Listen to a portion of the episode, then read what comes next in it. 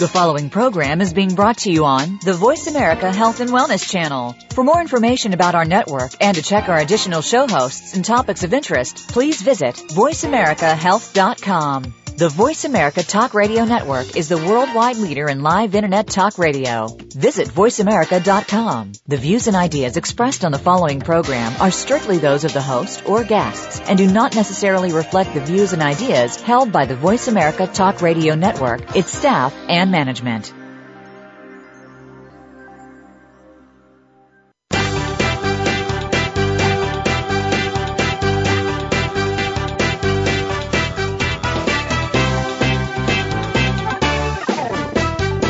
Natural healing is an evolving field with new discoveries coming forward every day. Join us to find out more about the products and methods that will work for you. Welcome to The Power of Natural Healing with Howard Strauss, a program with honest information and straightforward talk that'll help you take control of your health. Now, here's your host, Howard Strauss. Greetings, greetings, and welcome to The Power of Natural Healing. Uh, brought to you by Gerson Health Media at gerson media dot com. I'm your host, Howard Strauss, and in keeping with our uh, with our regular um, um, with our regular program, we are having a great guest on today. Uh, Doctor Nicholas Gonzalez has been on the show before, and um, he, he is. If anybody is familiar with um, with with holistic healing and health, you will know about Doctor Nick Gonzalez. Uh, Nick Gonzalez took over the um, took over the Kelly treatment, um, and and has been has been uh, using the Kelly treatment for uh, for many years, with great success with pancreatic cancer and many other kinds of cancer. But pancreatic, of course, is the most spectacular because pancreatic is virtually incurable and very rapidly killing by any other um, by any other uh, means. Um, Doctor Gonzalez um, w- trained as a as a regular oncologist, um, but got got wind of the Kelly treatment um, that was developed by uh, a dentist named uh, named Kelly in uh, in Texas, and decided he wanted to see if there was anything to it or if he could debunk it. And when he went and did research on it, honest, straightforward research, he found there was really something to it. Um, since then, he's been under constant, heavy, and incredibly corrupt attack by the conventional medical establishment, uh, by pharmaceutical companies, by the government, by literally everybody involved who should be looking for a cure to cancer. When they find it, they want to crush it. Some years ago, about eight years ago, um, Doctor Gonzalez uh, got wind that uh, got word that the National uh, Institutes of Health, National Cancer Institute, wanted to actually do a clinical trial of his uh, of his therapy. And um, when they actually did put together such a trial, The first sign that uh, that the first sign that it took, that, that it gave, that something might actually work, that it might not be a failure, uh, swung the whole establishment into into powerful action, and that was not to uh, not to look and, and grab onto it and run with it, but to crush it at that first opportunity and in every way possible. Uh, Doctor Gonzalez has written a book about that incredible experience, incredible experience, thoroughly documented, quoting uh, lengthy correspondence between him and all of the people in, that should have been uh, fairly evaluating and promoting this uh, this trial, and um, and he, he's called it "What Went Wrong." Doctor Gonzalez, Uh, welcome to the program, and let's talk about what went wrong. Howard, thanks so much for having me on your show again. It's always a pleasure to talk with you and chat. It's an honor.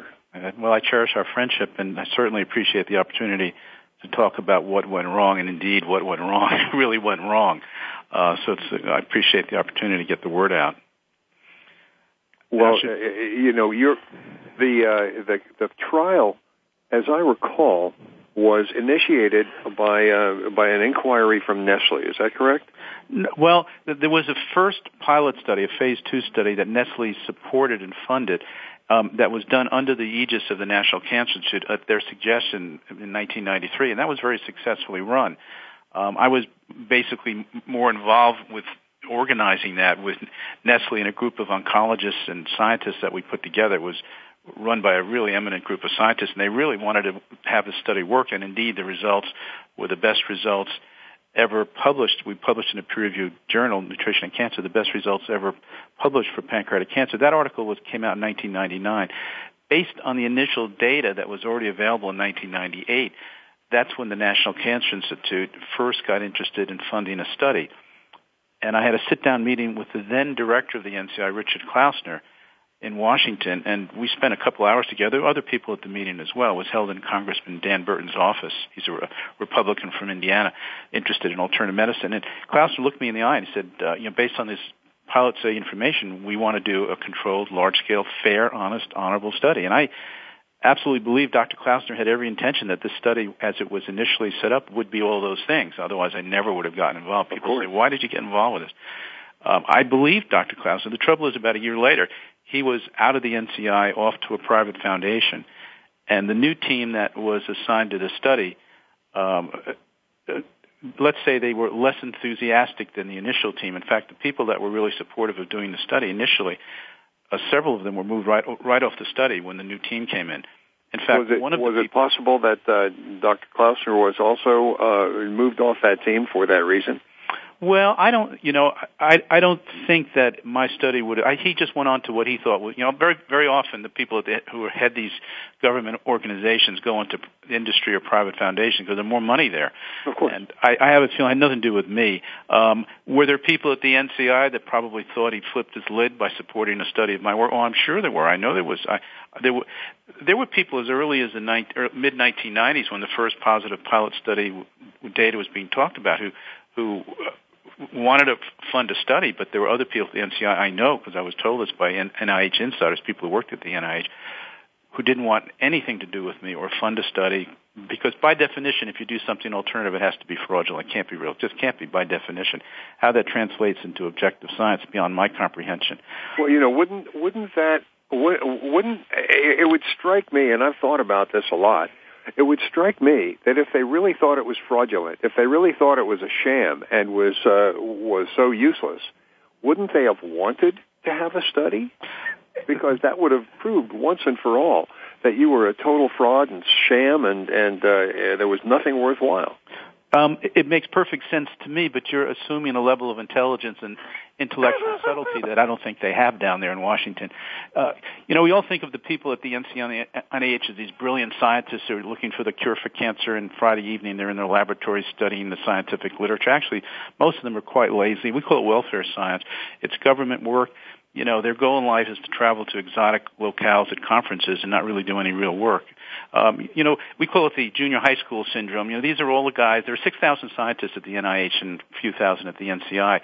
The N I H budget is thirty billion dollars a year. The N C I budget is six billion dollars. So this is big bucks, and these are, you know, hand-chosen scientists. These are all the guys that were the smartest kid in junior high school who won the science award and the Westinghouse this and the Westinghouse that, and all of whom parents said, you know, you're going to find the cure for cancer. Suddenly they're at the N I H with six thousand other people who are the smartest person in junior high school, and none of them are finding the cure for cancer. And after twenty or thirty years, you get tired and bored, and the only, the only goal is to try and enjoy your life because you're not going to win the Nobel Prize. Very few of them ever do.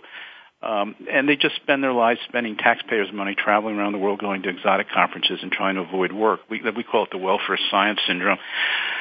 So, you know, it's it's a funny place. I don't think they're they're as subtle as you as you think. But yes, you're absolutely right. To get back to your point, I went off on this wild tangent. But um, yeah, you think if they if they thought it, it's such a funny situation because the. The, the critics of alternative medicine say these people don't have the guts, the intelligence, or the character to do clinical studies. Well, we call their bluff. I said, okay, we'll do clinical studies. And then they said, no, we can't fund these clinical studies because it's quackery. This kind of, I would say, circular logic, but it's not even circular. It's more like triangular logic. It just bounces around from angle to angle. Yeah. They say, alternative doctors don't want to do clinical studies. And you say, oh, wait, I was trained as a conv- I went to three Ivy League schools. I, my boss was president of Sloan Kettering. I know how to do bone marrow transplants. I'll do clinical studies. I was trained in academic research. Oh, no, no, we can't fund that. So they talk out of both sides. They talk out of, if a mouse had six sides, they would be talking out of all six sides.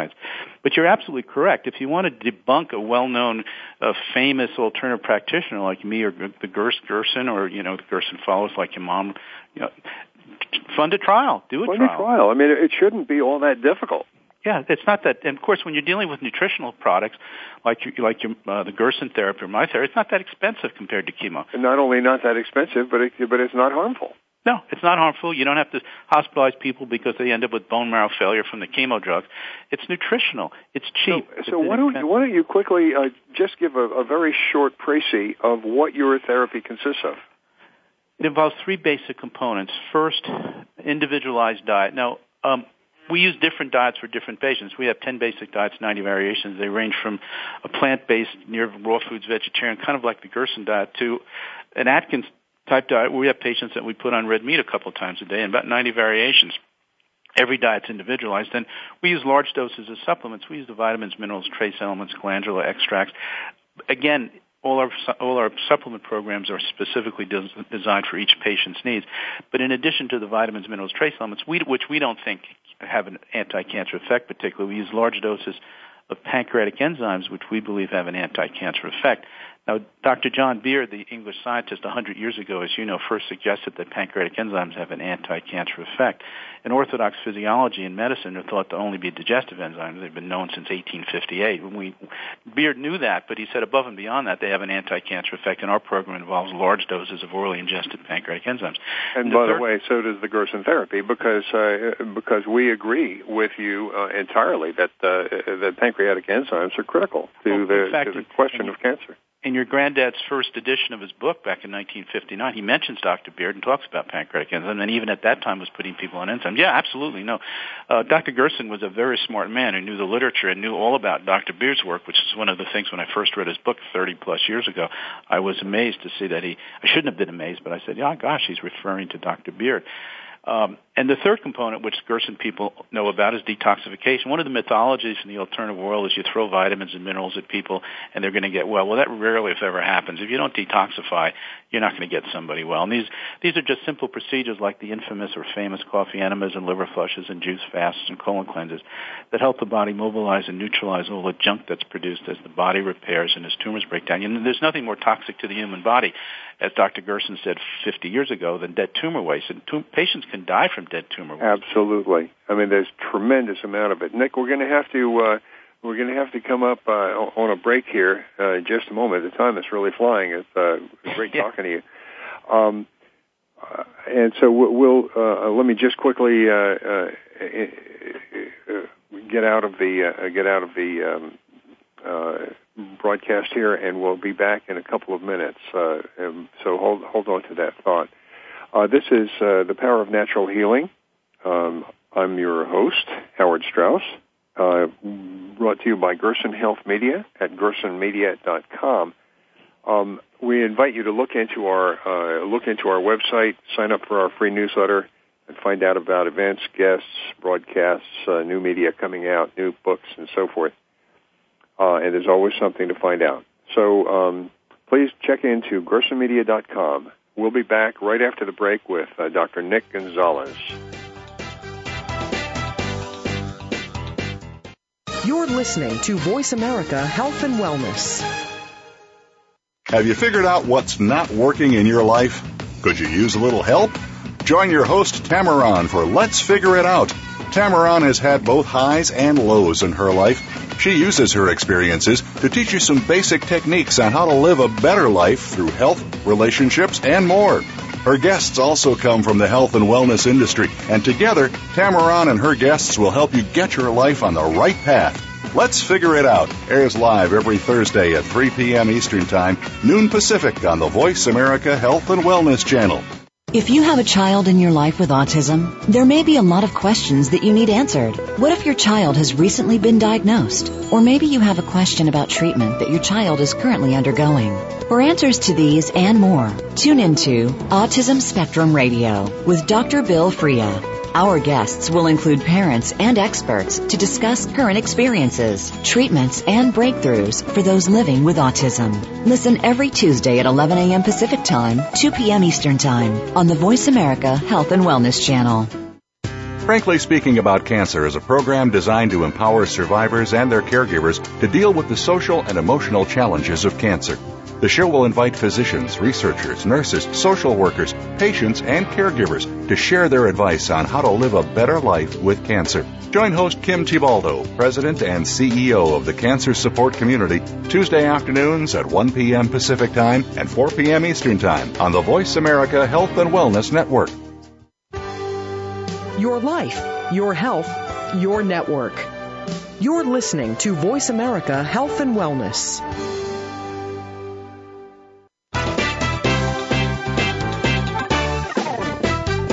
You are listening to The Power of Natural Healing with your host, Howard Strauss. To be a part of our discussion this week, please call one eight six six, four seven two, five seven nine two. That's one eight six six, four seven two, five seven nine two. You may also send an email to info at gerson media dot com. And now, back to The Power of Natural Healing. Welcome back to The Power of Natural Healing. This is Howard Strauss, your host. We're brought to you by Gerson Health Media at gerson media dot com. We invite you to look into our very, very uh, interesting website. We have put a lot of great information, books, D V Ds, uh, uh, and related information, also testimonials from healed patients, um, that uh, that is all free for uh, for the taking, and uh, you can jo- sign up for our free newsletter as well at the upper right-hand corner. Just send us your email, and you'll start getting the newsletter. Um, We have the great great honor uh, today to have another session with uh, Doctor Nick Gonzalez, um, a, a wonderful alternative practitioner who started out as a uh, standard oncologist in New York City, trained at uh, Memorial Sloan Kettering Cancer Research Center under Robert Good, the father of American immunology, um, and um, a brilliant scientist. And, and I emphasize the word scientist because this man is really a scientist. Uh, he goes where the truth, uh, where, where the facts lead him. He tells the truth. He's looking for the truth, and he finds it. And um, I am I am proud and honored uh, that to consider uh, Doctor Gonzalez a friend. Um, Nick, um, we were we were going to be talking. We wanted to talk about um, the the uh, what happened once your once your uh, um, results started to show any positive cast at all uh, in this in this clinical trial that was eventually funded by the N I H and the N C I. Well, it was quite interesting. Again, initially the team that was first assigned to the project really wanted to work, and we were all, I, I thought, working together. Some people out of the N I H that really thought we were onto something. Of course, about a year after the study began, around Uh, nineteen ninety-nine, those people were being pulled off. In fact, one of the women from the N I H, who was a supporter of being a stu- she wasn't a cheerleader, but she was a supporter of doing legitimate, honest science, was told that she couldn't even talk to me or she'd be fired. She eventually got so disgusted she quit and went to work for a private foundation. Wow. So it got to be that nasty, and believe me, the politics at the N I H and the N C I can get really vicious, and they can they'll, they'll turn your career upside down if you don't play by the rules.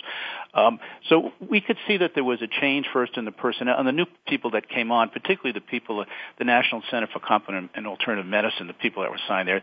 I, I almost had the feeling that they had nothing but contempt for alternative medicine. I found that quite ironic because that whole office was set up by Harkin back in the nineteen ninety-one time to, to fairly investigate promising alternative therapies. But the, under the new director, director, Doctor Strauss at that time, he's now dead, ironically died from a brain. Yeah, really ironic. And I, and I had I had written to him at the time uh, and, and sent him all of Gerson's material. Oh. I'm sure he had it anyway, but uh, but he totally um, ignored it. He thought it was. He just thought alternative medicine was. Here's a guy who was head of the National Center for Complementary Medicine. He thought it was all a crock. First right. time I met him, He, he, I met him, at a, you know, it's in the book. I talk about how I went up to him at, at this conference down in Washington where he'd been speaking very, un, very, very unenthusiastically about his new job. And I went up to him, and he was just—he didn't even—he didn't even say hello to me. He said he just wanted—he just wanted me to know that now we'll be doing real science. And they w- turned around and walked away from me. Oh, and that's—I went home. Uh, this was in Washington D C. I went home that that evening and spoke to Doctor Isaacs, my colleague, and said, "We're in for a rough time." But you know, we're so dumb. We were determined that they were going to do legitimate science. We weren't going. We thought they were probably trying to provoke us to quit the study. Then they could say the usual refrain. See, these alternative guys—they don't have the guts, the integrity. To, they don't have the testosterone to do a real clinical study. They're not made out of that. We, were, we weren't going to quit. We were going to put their nose to it and make sure they did it right. So we could see from the beginning with the new team that was assigned that there was going to be trouble. And then in two thousand, you know, initially we were allowed to be involved in the selection of patients for the trial. And the trial was set up as a phase three, which means our therapy was going to be compared to the best available. available chemo in patients with inoperable pancreatic cancer, which, as Howard said earlier, is the, the most or one of the most aggressive of cancers. And we were going to be involved with the selection of patients. But then the N C I, in their genius way, said we had to be excluded from anything to do with the approval of patients into the study. We thought that was preposterous because, you know, we'd been doing this therapy for years and we, you know, we, we had a good idea of what patients met the criteria. There were, there were predetermined written criteria in the protocol about what patients had to what patients had to meet in order to be accepted. But we were told no, that if we were involved with the selection of patients that would enter that insidious, vicious, vi- this bilious um, prejudice into the study, we would we would taint the study with oh, and, prejudice. And heaven forfend, there should be any prejudice in the study. Yeah, so what they did is they put John Chabot, who was a, he's a chief of general surgery at Columbia, in charge. But what they didn't tell us is Doctor Chabot had been involved developing the chemo regimen that was being used against us. Now, they're so concerned about bias from us, but they were totally unconcerned about bias from their own camp, the thinking being is that conventional scientists have impeccable integrity and incapable of bias, where alternative practitioners, by definition, are insidious, vile, malicious, biased people who would try and sabotage the study for their own selfish ends. The idea that someone who helped develop the chemo regimen was put in charge of the key, of the clinical study, that that was a conflict of interest, didn't register in anybody. In fact, we had to find out that that was the case when we began to suspect something was going on funny with this study. So the man who was in charge of all patient entry actually had a motive to make the chemo look better. He helped develop it. So that was an, that was a conflict of interest that should have clearly precluded him from serving as principal investigator, but he did throughout the entire study. So there were things like that. And then we, as you said, we had patients initially that were responding. We had a patient with stage four pancreatic cancer where her liver tumors just started melting away. And that's when all hell broke loose. You know, we were taken off the study in terms of uh, selection of patients. That, and we were also told that there would be no appeal if Doctor Chabot approved a patient. The patient was approved. There was no one to appeal to. And if we didn't like it, we could essentially quit the study, and then they would release a press release. Gonzalez didn't have the guts and integrity to do this, to do the clinical study. So we, we kind of bit our lip, Doctor Isaacs and I, and soldier, soldiers on, determined that they would do it right. But increasingly we found that patient after patient was being admitted into the study that didn't meet the protocol requirements. For example, like Gerson therapy, ours is a purely nutritional therapy. We don't use I Vs. We don't use injections. It's all done with oral therapy and diet. Patients have to be able to eat. And advanced pancreatic cancer patients, because the pancreas is a digestive organ, really don't have much of an appetite. So, you know, we have a point of no return. We we have many patients with pancreatic cancer that have done well over the last twenty-five years, but we know what our limits are. If the patient can't eat, they can't do the therapy. Seems obvious. Well, just actually, like the, the Gerson therapy, the, the food is the medicine. That's right, as is in our case. If you can't eat and you can't eliminate, then you can't do the therapy, period. That's right, and we know that. We turn people down if they can't eat, and if they're so advanced they can't eat, we turn them down. Often they get very annoyed with us. Well, this was written into the protocol, but patient after patient was admitted into the program who couldn't eat. We have patients that never even did the, the study, never even did the uh, therapy, but they were still considered Gonzalez treatment failures because in addition to the other quirks that were written into the protocol, they wrote a pro- they wrote a protocol requirement which made the therapy uh, gave the therapy an intent to treat provision. And what that simply means is, with an intent to treat provision in a clinical trial, it means the second a patient is formally approved for entry, that patient is considered treatment, even if they never do the treatment. So patients would be admitted into the therapy to be treated by us. who were too sick, couldn't do it. Yet because of this intent to treat provision, they were considered Gonzalez treatment failures. We have the ironic situation that one of the patients assigned to us was so sick he couldn't do it. A few weeks later, he went off to do chemo at Columbia and died. And even though he was being treated by chemo and died on chemo, he was considered a Gonzalez nutritional treatment failure. Well, that, and something else that they were something else that they were doing, you know, it struck me as being this struck me with as as being extremely malicious. Was that they would uh, they would vet patients, and once they had decided to admit them into into your study, they would let that decision rest for weeks and weeks, and, and with something as aggressive and as deadly as uh, pancreatic cancer, uh, when you do that, they the patient rapidly progresses to the point of no return, where you cannot treat them. That's true. The average survival for inoperable pancreatic cancer ranges from three to six months. And one of the requirements of the protocol is that patients had to be admitted for treatment within eight weeks of biopsy diagnosis. And I thought eight weeks was stretching it. That's a stretch, right? I thought it should have been two to four weeks, but they insisted eight weeks. Okay, fine. Well, Chabot entered patient after patient who was admitted beyond eight weeks, including one patient who was admitted eleven weeks after the biopsy. Well, that, we that almost uh, that almost approaches the uh, the expectable life expectancy of, uh, right, of a pancreatic cancer patient. Now, during the during this, what he would do is he would just keep these patients off and waiting for weeks at a time. One patient, he kept waiting five weeks before he made, a, made his decision. Now, during that period, while patients were waiting to hear whether they were accepted into the trial or not, they were not receiving any treatment.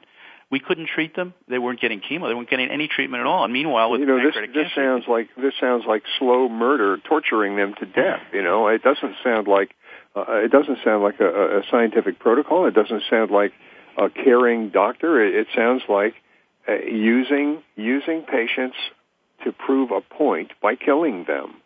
That's what it sounds like to me, and I'm, I may be wrong. Well. Um, I don't know what, you know, you never know what the motives are of somebody, but boy, it made us ner- made us uh, anxious. There was one patient whom I describe in the book that sent us a desperate letter because he'd been waiting five weeks to hear from Chabot, and he actually wanted to forget the study and just come as a private patient. Um, eventually he was approved after five weeks of waiting, but by then his window of opportunity for a response was already gone. Now, technically, he was admitted within eight weeks from biopsy, but just barely. And that's one of the things that we found repeatedly, where patients would be kept waiting for weeks at a time before the Columbia team would make their decision about eligibility, and then they would be approved just before the eight-week time limit had, had elapsed, and they would be sent to us. Meanwhile, they, their disease had advanced. We had one patient who was kept waiting about four weeks, and her disease just catastrophically advanced in that four-week interval, because pancreatic cancer can double in four weeks and kill you. You know, you know, it was so it's so persistent, and it was so consistent, that it would seem that I can't even imagine that it would be uh, an, an accident or incompetence. I think it was intentional and malicious. And but that's me, you know. I, I can't speak for you. Well, but I, um, I can. I can't even imagine being on the other end of that, on the wrong end of that, your end, and or worse, the patient's end. And and there aren't there offices in the federal government. We want to need to talk about this. There are offices in the federal government that are supposed to protect patient and guarantee the integrity of research. There are several offices. One of them is the Office of Human Research Protections, which is an N I H branch office whose sole goal, sole responsibility, is to protect patients entered on clinical studies funded by the federal government.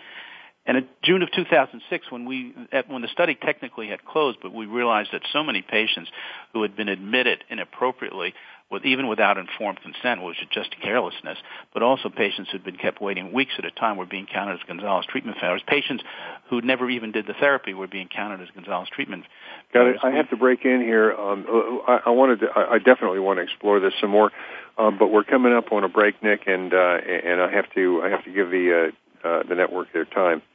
Um, this is The Power of Natural Healing. Uh, I'm Howard Strauss, your host, brought to you by the Gerson Health Media at Gerson Media dot com, uh, and um, and we're we're having a incredible conversation with uh, Doctor Nick Gonzalez, one of the greats, uh, today's greats of uh, alternative medicine, and I say that without any uh, hyperbole at all.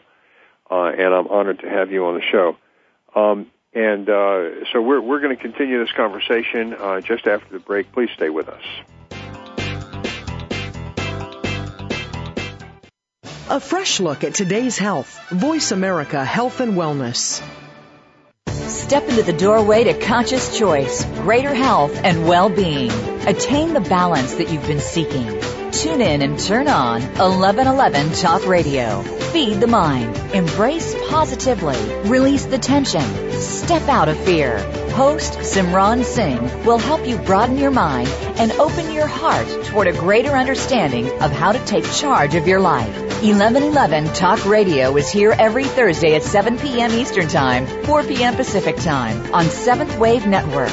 eleven eleven Talk Radio, because shift happens. If you have a loved one that is undergoing treatment for substance abuse or mental illness, you owe it to them and yourself to tune in to One Hour at a Time with host Mary Woods. This compassionate and educational talk show will help you help those that you love by better understanding their condition and their personal recovery process. Tune in every Monday at twelve noon Pacific Time to One Hour at a Time on the Voice America Health and Wellness Channel. Recovery begins this hour. Tune in to the Voice America Variety Channel on the Voice America Talk Radio Network. Voice America Variety broadcasts a diverse array of topics, reaching a global community. Our experts come from all walks of life, and the topics they discuss are everything from current events, arts and entertainment, leadership, parenting, relationships, self-improvement, career advice, and a variety of other topics. Check us out today. You're sure to find something of interest. Voice America Variety. Talk on today's hot topics. Your life, your health, your network. You're listening to Voice America Health and Wellness.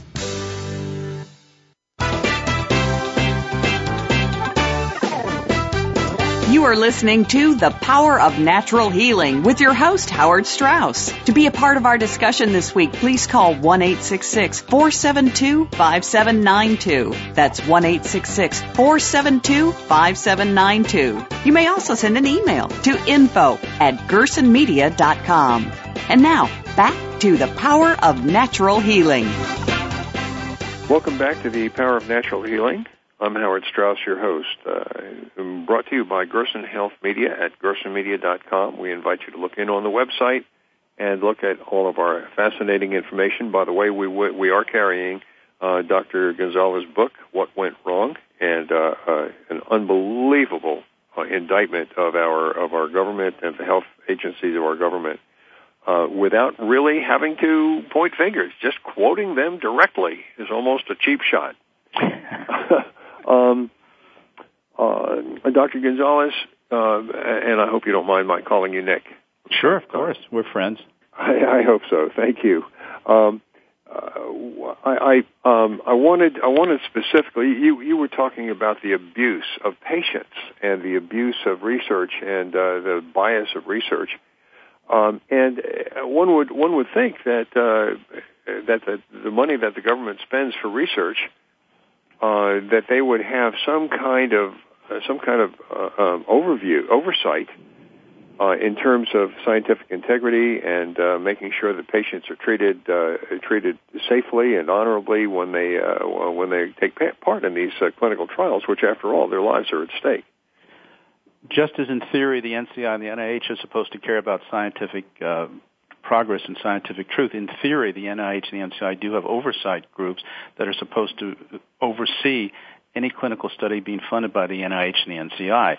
And they have an office, the Office of Human Research Protections and the Office of Research Integrity, that's supposed to do that. We learned about these offices actually through Doctor Isaacs' sister, who was head of the research group at a major Midwestern medical school, who, when she heard about what was going on in the study, said, you should approach the Office of Human Research Protections. And we did. And initially, even though I'm an alternative guy and I realized their bias would be against me and in favor of Columbia, they did open an investigation. And I provided them with, you know, literally hundreds of pages of documents showing um, what perhaps was careless mistakes, like forgetting to do informed consent on a federally funded study, which is not a small thing for your listeners. That's required by law to have informed consent. And yet we found that Doctor Chabot wasn't doing consent properly, and some patients didn't have any evidence of signed informed consent. And they'd been sent to us as if they did. And we, we discovered that error. So there were lapses in judgment and lapses in, you know, competence in terms of not getting informed consent properly. But then there also the other issues like admitting patients when Chabot knew they were beyond the eight-week cutoff from biopsy, or keeping patients waiting four or five weeks, that we thought was just absolutely inappropriate. they did open an investigation, and they spent two years in typical government fashion going through this, and apparently they turned a lot of the investigation over to Columbia, allowing the fox to guard the, fo- the hen house. And after two years, they did come out with a, um, a finding that forty-two out of sixty-two total patients had in, been improperly admitted into the trial. But they ignored a lot of other issues, like they completely ignored the fact that patients were kept waiting four or five weeks with, ter- you know, with terminal pancreatic cancer before they were accepted into the trial. Well, that's, I mean, that, that's almost that, that's tantamount to a death sentence. Yeah, it was to keep a patient with pancreatic cancer, and, and, and he, the group at Columbia knew this. I mean, they're experienced physicians who deal with pancreatic cancer all the time. To keep patients waiting. For, I mean, I have desperate letters from patients saying we haven't heard from Columbia. We in one case, the patient actually wrote to Chabot after three weeks of not hearing. And Chabot never answered. And then two weeks later, he wrote to us saying, I'm desperate. Five weeks are passing, and I I don't know what my status is. And meanwhile, I'm not being treated for my disease, and I know it's progressing. Hmm. So we tried to get in touch with Chabot, and he never uh, responded. Finally, he accepted the patient just as the eight-week cutoff was about to close. Hmm. And the patient, you know, was too sick. We did our best. He did his best. He was a really wonderful gentleman. We kept him alive about fifteen months, but ultimately that we lost our window of opportunity to really turn him around. So we did file all these, uh, you know, these this information with the O H R P, and they did come up with a finding that forty-two out of sixty-two patients had been improperly admitted, but too many issues were not adjudicated properly.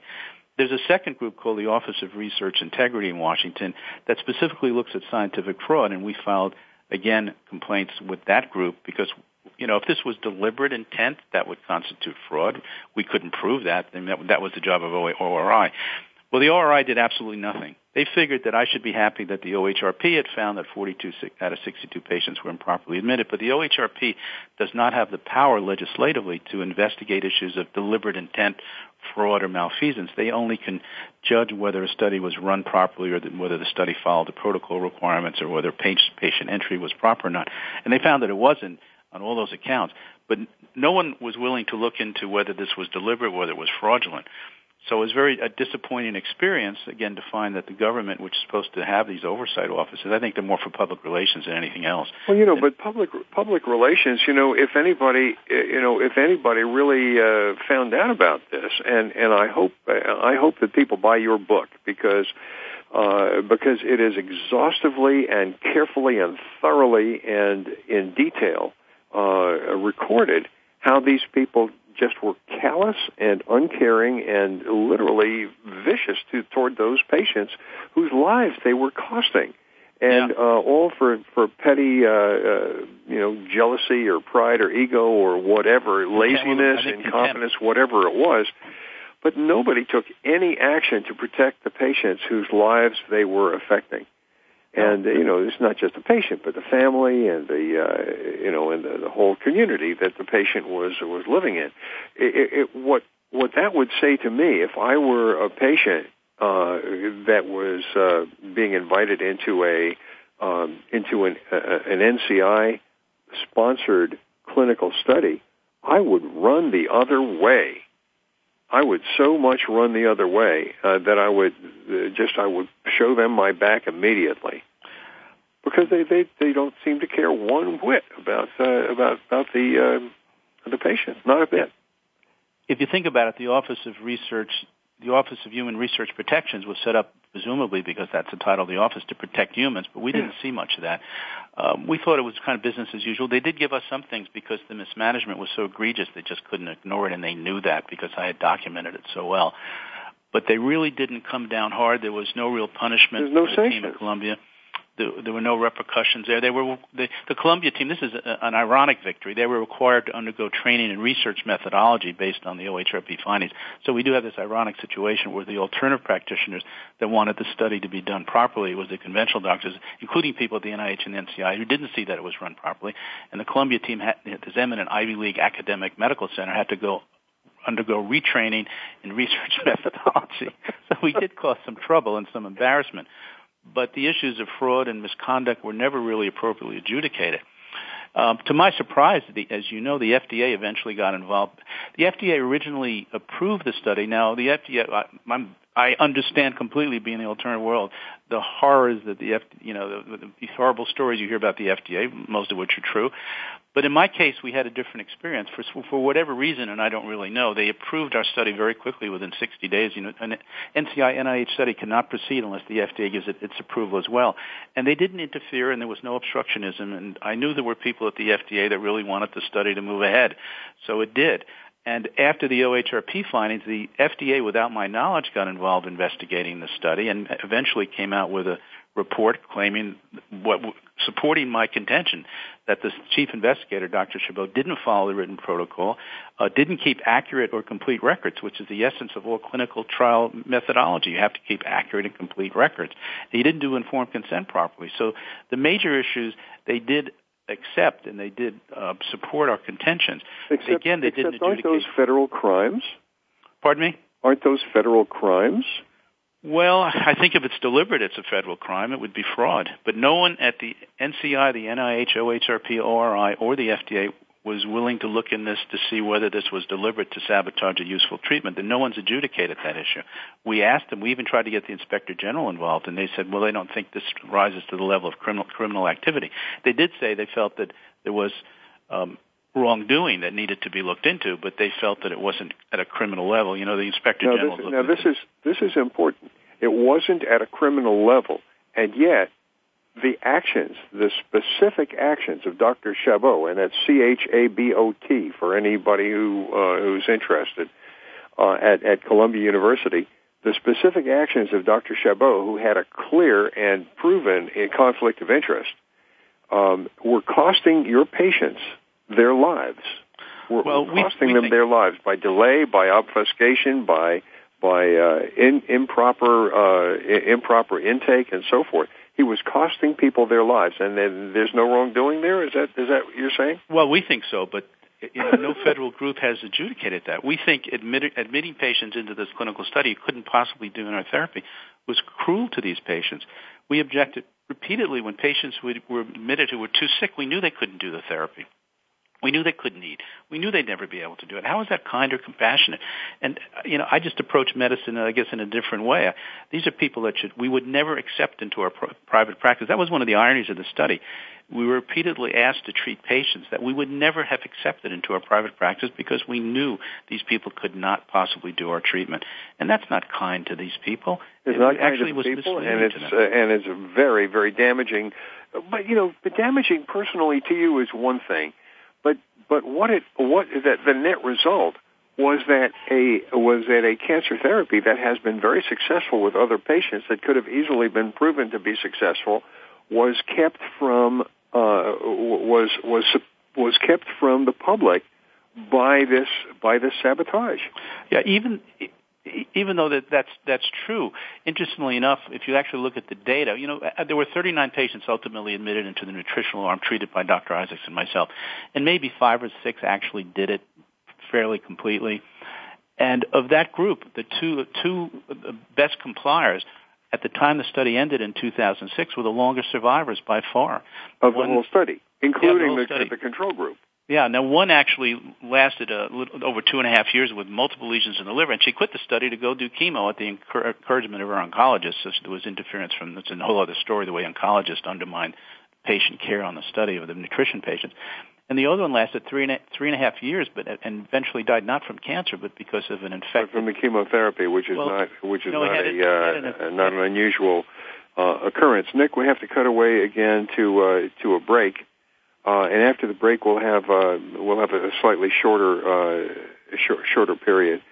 Um, so maybe you could gather your thoughts as to what you'd like to say in the last ten minutes of the um, uh, of the show.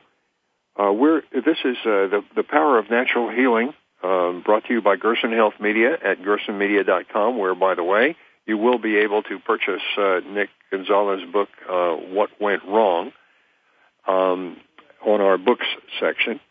And um, I re- recommend that for any patient considering going into a clinical trial, uh, for any uh, doctor considering uh, participating in a clinical trial, unless, of course, he's backed by gazillions of dollars of pharmaceutical company money. Um, uh, uh, so this is Howard Strauss, your host, and uh, we will get back to Nick Gonzalez right after the break. Uh, we're having a fascinating and disturbing conversation with uh, with Doctor Gonzalez, uh, who will be returning uh, with me right after the break.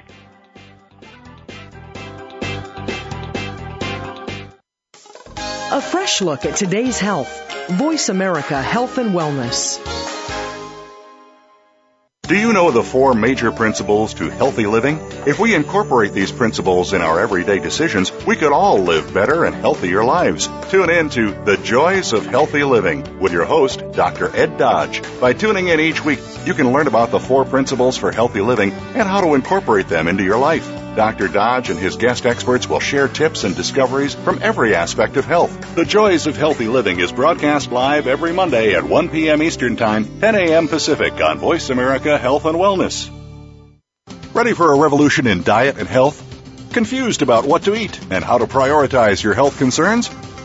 Let's turn conventional wisdom on its head and rethink the old rules.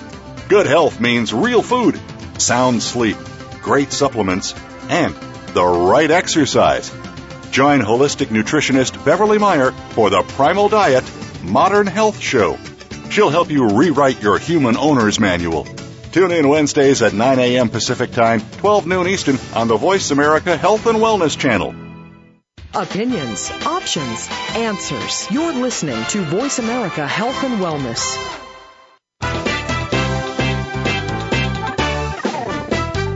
You are listening to The Power of Natural Healing with your host, Howard Strauss. To be a part of our discussion this week, please call one eight six six, four seven two, five seven nine two. That's one eight six six, four seven two, five seven nine two. You may also send an email to info at Gerson Media dot com.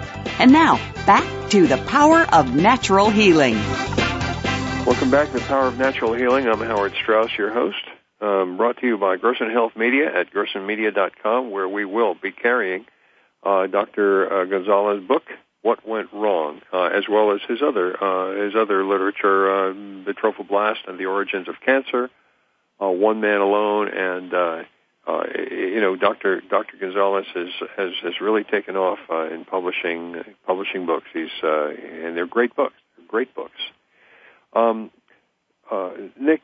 You've been you've been telling us just uh, you know incredible stories about the corruption uh, and and incompetence uh, at our government's health agencies, but but but it's worse than that, because we're talking about uh, a potential cancer cure that you have shown uh, works in in your in, in a clinical setting, but uh, but that of course you know with, with massive sabotage cannot be proven to work.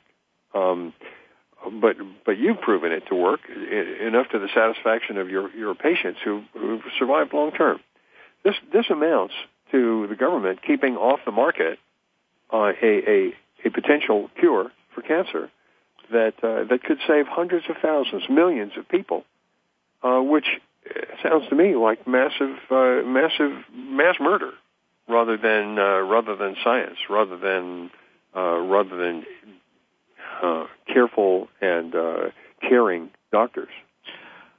Well, as I said to you during the break, my mother-in-law, who's very smart, read the book, and she was just horrified. She said it's like a mini Holocaust where it patients is. were being allowed to essentially die, that patients who couldn't possibly do the therapy were being given false hope, and you were forced to treat them knowing that you couldn't help them, that patients with a history of severe mental illness were being entered even though the protocol precluded such patients, and it wasn't to their benefit. She said it's like a mini Holocaust. It is. And, you know, that's interesting. That's been the response we've gotten. You know, on the positive side, though, and to show how, in a sense, to show how sad it is, but to give a positive, upbeat ending to this, one of the forwards, we have two forwards to the book, one written by a very eminent uh, stress researcher, Paul Roche, whose wife died of pancreatic cancer getting chemo. And he's upset because he said he didn't really know about my treatment when she was first diagnosed, and he feels that had the study been done properly, people like his wife would have survived. And the other one was written by a patient with pancreatic cancer uh, diagnosed. She comes from Denver, was diagnosed locally and then confirmed at the Mayo Clinic. Uh, she actually initially applied to be part of the clinical study, and Chabot approved her, and she flew to New York, and during his meeting with her face-to-face, suddenly decided she wouldn't be acceptable to the study because there was a possibility she could have surgery, and that precluded her entry into the study. So it's interesting. He allowed many patients into the study who didn't meet the criteria, and here's one who we felt did meet the criteria, whom he excluded.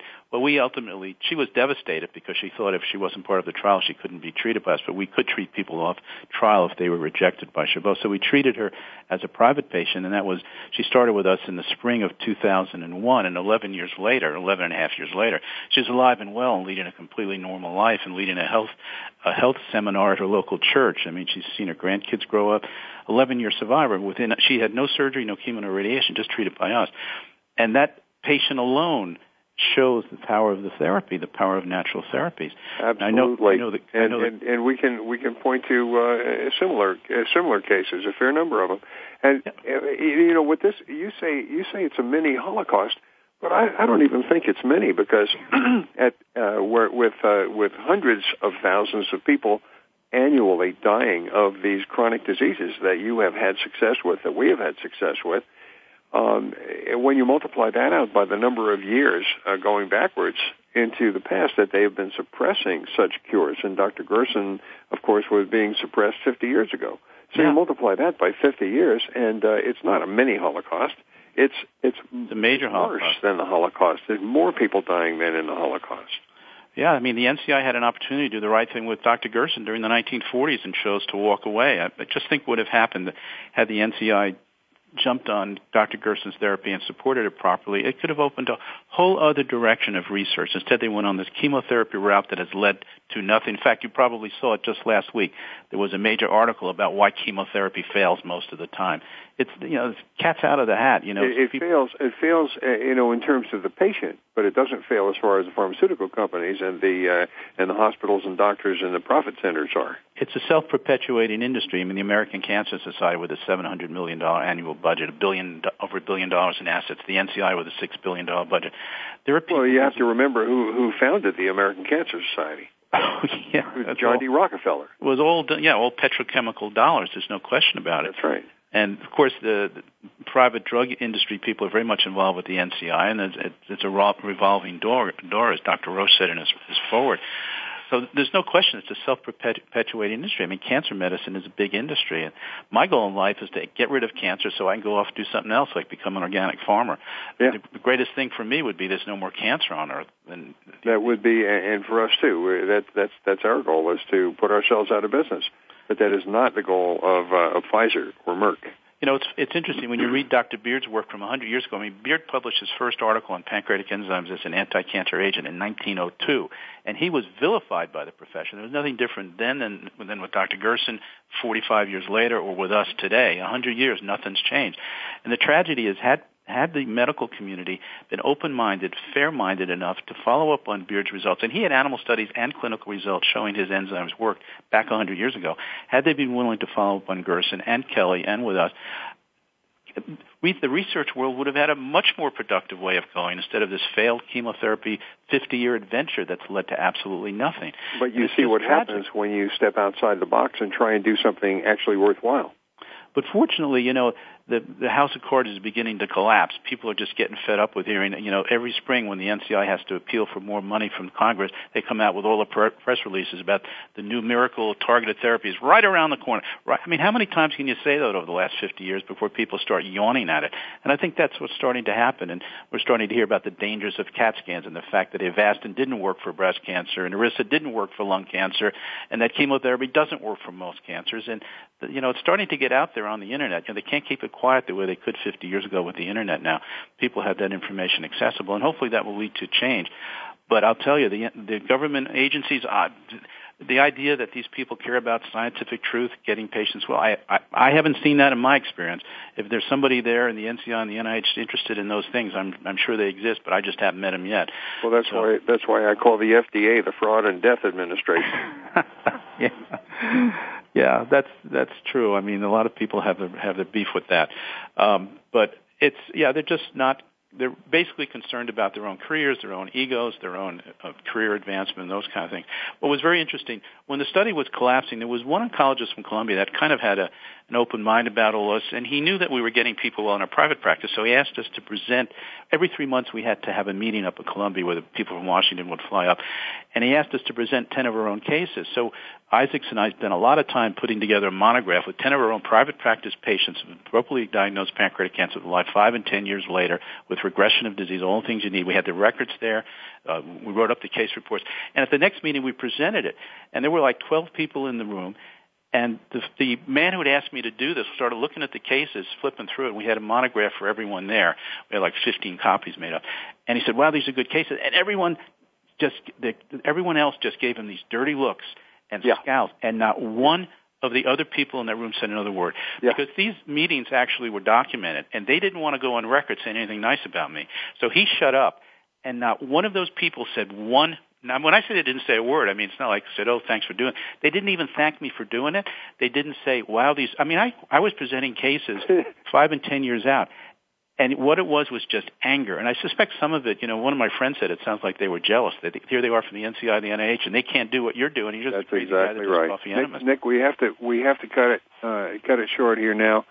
Uh, you, it's been it's been a fantastic uh, interview, and I urge people strongly urge people to get uh, What Went Wrong by Nick Gonzalez, M D, um, and, uh, and and read it. It's an amazing book. If you're a doctor, if you're a researcher, if you're a patient, uh, you've got to read this before you uh, participate in any kind of a clinical trial or any kind of government uh, government funding. Uh, the incompetence, the cruelty, the uh, uh, and the, the maliciousness uh, of of the government is just legendary, legendary. And, uh, and and Nick puts it all out there in their own words, in their own words, in, in documents and correspondence and, and uh, uh, emails uh, throughout the study um, in, in What Went Wrong. Nick, thank you so much for having uh, been on the show and sharing this with our audience. This is fantastic information.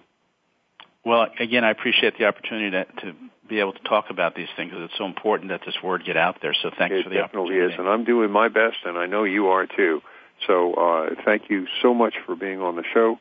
This is The Power of Natural Healing, uh, sponsored by Gerson Health Media at gerson media dot com. We need to uh, look in on our website and see all the wonderful stuff we have for you. It's honest information. Uh, it's, it's stuff you need, stuff you can use to uh, improve your health. This is Howard Strauss, your host. Join us next week, please, for uh, Doctor Brad Case, um, author of Thugs, Drugs, and the War on Bugs. Uh, until then, be well. We hope you've enjoyed this week's edition of The Power of Natural Healing with Howard Strauss. Please join us again next Monday at two p.m. Eastern Time, eleven a.m. Pacific Time on the Voice America Health and Wellness Channel. Until that time, have a healthy, happy week.